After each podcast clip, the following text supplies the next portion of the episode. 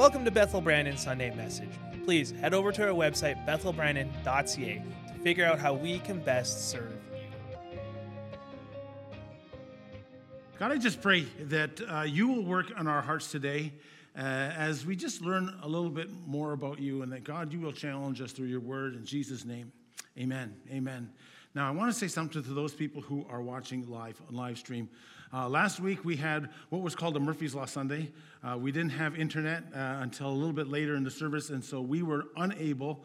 It looked like we were streaming, but actually, in, in actuality, because of our, our problems not being able to get on the internet, we were unable to actually show uh, last week's uh, uh, message online. And there are people who said, "Well, can can you can I watch it?" And that and that. Well, no, sorry. Um, but we, uh, we are glad that we are online. It's amazing how much internet plays a big deal now in terms of ministry, how we give, how we, uh, how we view ministry, and stuff like that. And so I just wanted to apologize as far as that is concerned. I think that God wants us to thrive in terms of our faith, in terms of our, our faith walk, don't you? One question I was asking myself as I was, was kind of going over the fact that I want to thrive in terms of my walk with Jesus. I don't just want to make it to heaven by the skin of my teeth. I want to I want to serve God with the greatest amount of passion that I possibly can. And I began to ask questions. It's a question maybe you ask yourself. When you take a look at the Bible and you see characters who thrived during their time, during their generation, they just kind of thrived and I take a look at individuals who I see at church, and maybe you see them at church or other church or whatever, and you just say they just seem to have it down in terms of serving Jesus. What are the, what are the things that are in them? What are the characteristics that they have that maybe I can emulate? So I, I kind of asked myself uh, that question. And, and one of the things that I had come up as I'd kind of put that list together was what I wanted to talk to you about today. And it kind of asks the question you know, um, do we have what I will call a standing faith? Do we have a faith? And what exactly is a standing faith? It is like it is a faith that has a level of resilience and determination, hardiness. Like it's like a battle worn, a battle resistant faith. You know, it's it's interesting as we take a look, you know, that we have to have in sometimes a time where everything is happening, we need to have a faith that sometimes doesn't move, that holds strong, that you're not swayed by the latest trend and you're not swayed by the latest trial or tribulation that you might be going through. And you're not swayed by the, the, the current transition which is happening perhaps in your life or in the community. Thing is, do we have a faith that stands for something or falls for anything. I'm not asking if you have a faith worth living for. I'm asking you if you have a faith that's worth dying for. And is that faith rooted in the love of God and in the Word of God? And this is important that your faith remains strong, steadfast, successful, despite the circumstance that maybe you're going through.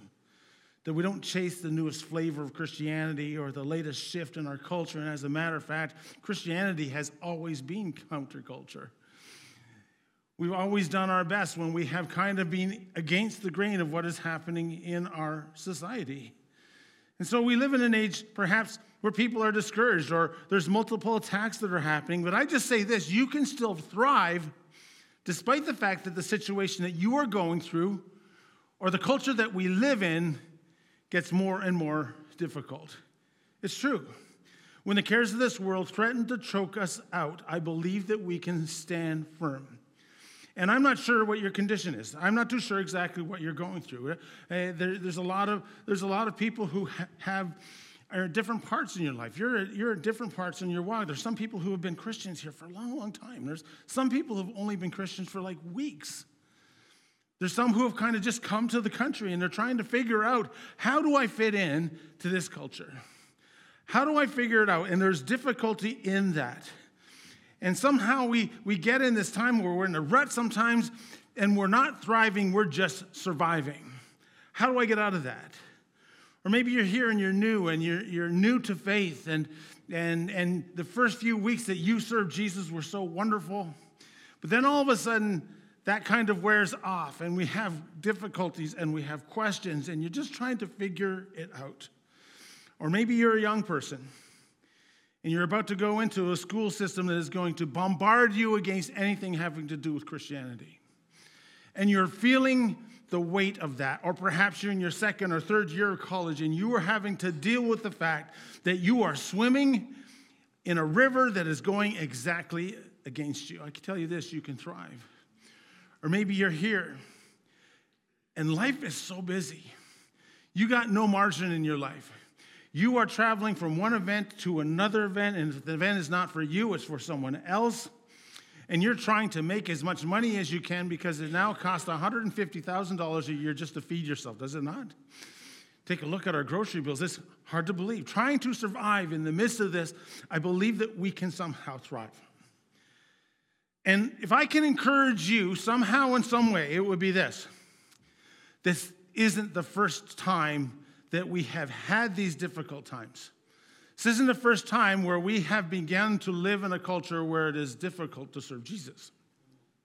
As a matter of fact, you take a look at the New Testament church, and all that they battled with, they were still able to thrive despite all the things which are happening and taking place, despite the fact that there were threats to division of the church that there were threats that were taking place uh, in terms of, of disputes and immaturity. And what Paul does is he's talking to these churches, and he planted a number of these churches.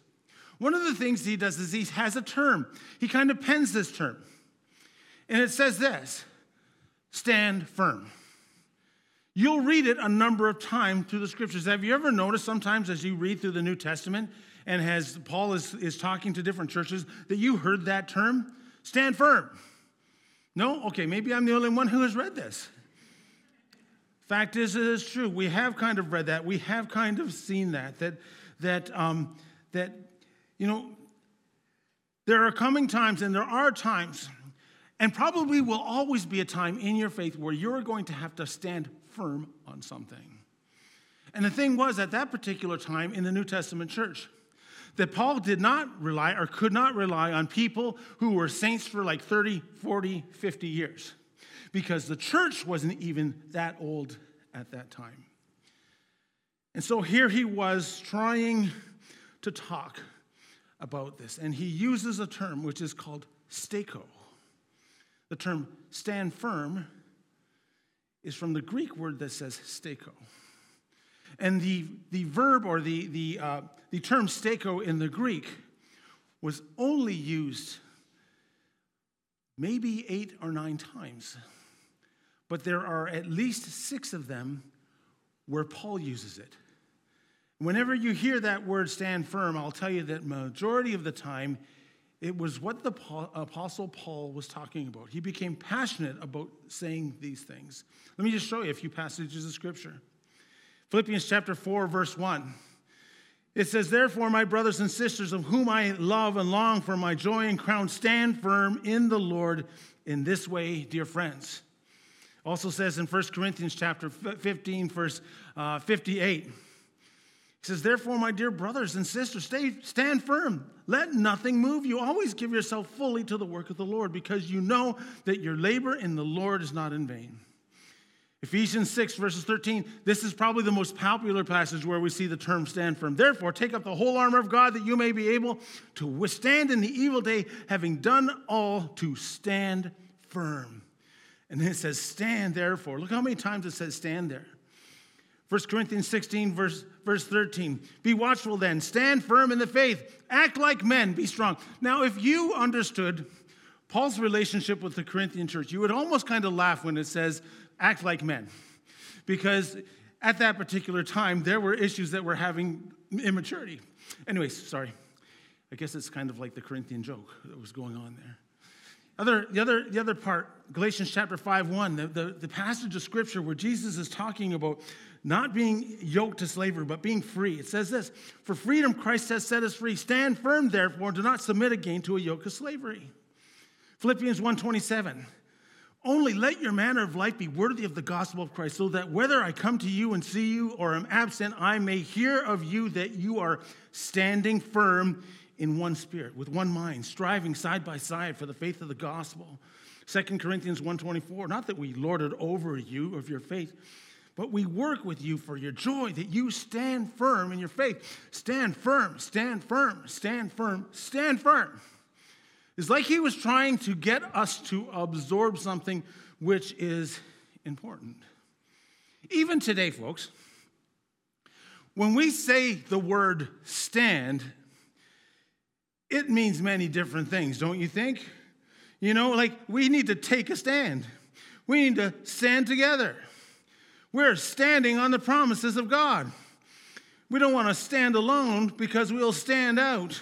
So we have to stand by and stand fast unless there's a standoff because we need to stand in the gap and stand tall and stand your ground, standing in line because you don't want to be the last man standing because it might be your last stand. We have, we have so many uses of the word. And so, what I would like to show you, if I could, that Paul uses this term stand fast. But most of the time, when he uses this word stand fast, it means something different based on the context of the passage that he's addressing the congregation to. And so I'm just going to do with this with, with just a few of the references here. And the reason that I want to do this, because today we need to stand fast in the same way. The first thing is, and, and the question you have to ask yourself is this what does Paul mean when he says you need to stand firm? Well, the first thing I'll say is this when Paul is saying stand firm, he's talking about stubbornly serving Jesus. That if you take a look at that passage in 1 Corinthians, it says, Stand firm, let nothing move you. In other words, keep serving Jesus and don't get veered off by the stuff that is not important or the stuff that is temporary. We tend to think that stubbornness is a bad thing. When we see someone, someone comes up and says to me, Listen, you're pretty stubborn, Pastor.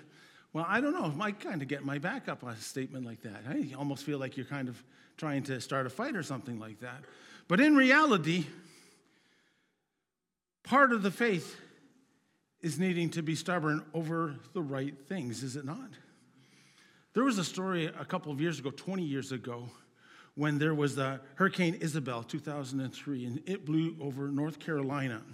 And they said that the winds were so bad, everything that was going on was so bad that it destroyed everything. It said that there were apartment buildings and things that kind of went down like they were cardboard boxes. And everything went down except for on that coastline, there was a famous lighthouse. And it stood there. No problems. I think we need to be like that lighthouse. And it says this always give yourself fully to the work of the Lord. There's always going to be a temptation to leave.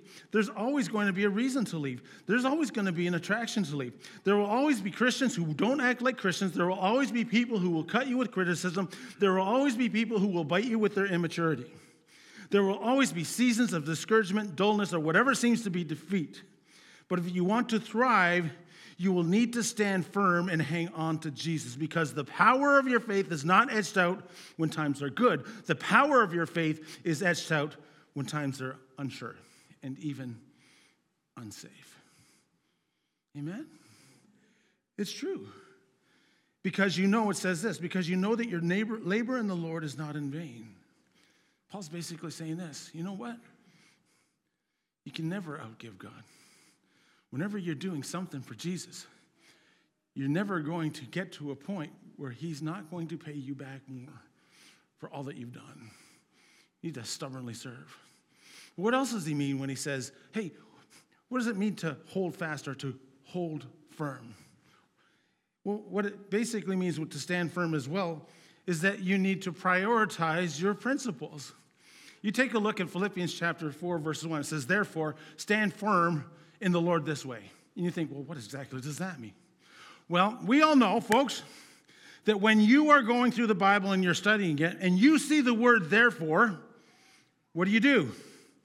You have to see what it is there for. So if you go reverse a little bit And take a look in Philippians chapter 3, what was taking place was that there were individuals who were trying to lead the congregation astray, that there were doctrinal issues. And one of the main reasons that, that, the, that uh, Paul is writing to the Philippian church is because there was this element of people who were trying to draw them away. And the situation was that there was a selfish ambition that was there, and there was something that appealed to the flesh. And what he says is this you need to hold firm. Not only do you need to stubbornly serve God, but you need to prioritize your principles. You need to actually take a look and live by what the Word of God actually says. Don't be swayed by untruth. Even if the culture says it's okay, even if the media says it's okay, even though the enlightened system says it's okay. Your faith is not based on how you feel or how society feels. Then what happens is you make the Word of God say whatever you say. Many times there are people who interpret the Word of God by saying, This is how I feel. And this is, this is how it works out for me. And so this, therefore, is what the Word of God says. But in actuality, the way we look at the Word of God is this this is what the Word of God says. This is how it works out in my life. And then this is how I feel. And so we're living in this right now where the foundations of our faith are being challenged. And we need to love the word of God and in order to know the word of God we have to we have to get into it. It becomes something which is so important. Seen throughout scriptures. Ephesians Paul says, "Listen, I don't want you guys to be disrupted by every wind of doctrine." because there will always be something that will appeal to our flesh, something with a selfish ambition that somehow will try to be tied in with the true faith. And we need to prioritize the word of God. 2 Timothy 4:13 Paul says this, don't let don't people won't endure sound doctrine in the end times. They will listen to whatever their itching ears want them to hear. And in a day when our foundations are crumbling, we need to stand firm, even though it makes us unpopular or people, people may think that we're unethical. Inward, persever- inward perseverance produces outward godliness. Yeah. Stand firm. It also means something else. It also means uh, for us to, I'll call it this way, to travel together. Again, again in Philippians, Paul says, Paul says this standing firm in one spirit, with one mind, striving side by side for the faith of the gospel. Many times when we talk about, about uh, standing firm, we think about me standing firm or you standing firm, the individual standing firm. But in this particular passage of scripture, he's talking about the fact that we all have to stand firm together. And then he uses the word striving in order for us to thrive, we first have to strive together. That there's something powerful that happens when we corporately hold and stand firm. And we're living in a day where we have to stand firm. Sometimes it happens in the form of a small group where people gather together continually all the time studying the Word of God, but at the same time, our life pours into that meeting in a small group. And we begin all of a sudden to become vulnerable and we begin to rely on other people who will pray for us and who will help us and who will support us. Here's the thing God has made it so that we will not be able to thrive unless we have other people in our life. Something which is extremely, extremely powerful. There will be things that we will not be able to accomplish as a church unless we do it together. And when he says stand firm, there are certain things that we will have to stand firm together to see God do. You know where this is seen probably the most popular throughout history? Is during intense persecution. What is it about persecution that allows us to cast out everything else that doesn't matter? What is it that happens about us when everything else is, is on life support that we are saying, hey, we better stick together here? There's something about the power of unity where God moves. Jesus, as he's talking to his disciples, says this He says, By this shall all men know that you are my disciples if you have a really nice building. No. If you run really great programs. No. The times when we are most powerful is when we're loving one another. That's when the world takes notice. And there's something about the fact that there will be times when we, as together, will strive together, we will stand firm together for a common cause. Last week we did the, the, the city's biggest water fight. And it wasn't just me, and it wasn't just Logan, and it wasn't just uh, other people on the pastoral staff. It was everybody working together with a common passion to somehow say to the people around us, we genuinely, authentically love you. We're going to work together to show you the love of Christ. Yeah, to travel together. One more, if I could. What does Paul mean when he says stand firm? The last thing is this to wage war, to fight, to be strong together, to not give up space to the devil. And Paul speaks about that. It's probably in the most popular passage about spiritual warfare, Ephesians chapter 6, verses 11 to 17. Do everything you can to stand. Put on the whole armor of God. Because the fight that we fight is not against flesh and blood, it's against principalities and powers and spiritual wickedness in high places, against the rulers of the darkness of this world. And we can't afford to lose ground. That there's kind of this military aspect to that term which says stand firm. If a general of an army is telling you to stand firm, what he is saying is this don't give up the property that you have because the property that you have is important. Thousands of people in war have been lost over acres of land because of the strategic value of the strategy of that land. I believe that the same thing happens to us in the spiritual realm. And, and Paul talks about the fact that you need to stand firm, that there's a real battle which takes place. And there are times I feel, can't speak for you, where it feels like I'm losing ground. Have you had that happen? But there are certain battles you can't lose. You can't lose the battle for your family. That's a spiritual place, a spiritual battleground that you can never, ever lose. You can't lose the, the, the battle for the Word of God and for our community, the battle for unity, the battle for our minds, the battle for our community. And if you're not fighting it, nobody else will. Because there's a battle, and the battle many times is in areas that you don't least expect it. We think it's in this area that the church thinks is important, but it not be, may not be in the place that God thinks that it's important. So when God says to stand firm, maybe the question we need to ask is in what way? In every way. And I'm not too sure exactly. Again, where you stand, which one applies to you the most at this particular time. Maybe you're in the midst of a huge spiritual battle. Maybe you're just being pushed around. It's time for you to stand. If, if you don't stand for something, you will fall for everything. And God desires for us to thrive, not just to survive. You need to stand in the classroom. You need to stand in the workplace. I remember growing up as a young Christian, and I was the only one in my family that was serving the Lord. And I distinctly remember in those first years where I was a Christian, I had to stand in a family that didn't know Jesus. Or maybe you're in a relationship where one is serving the Lord and the other is not.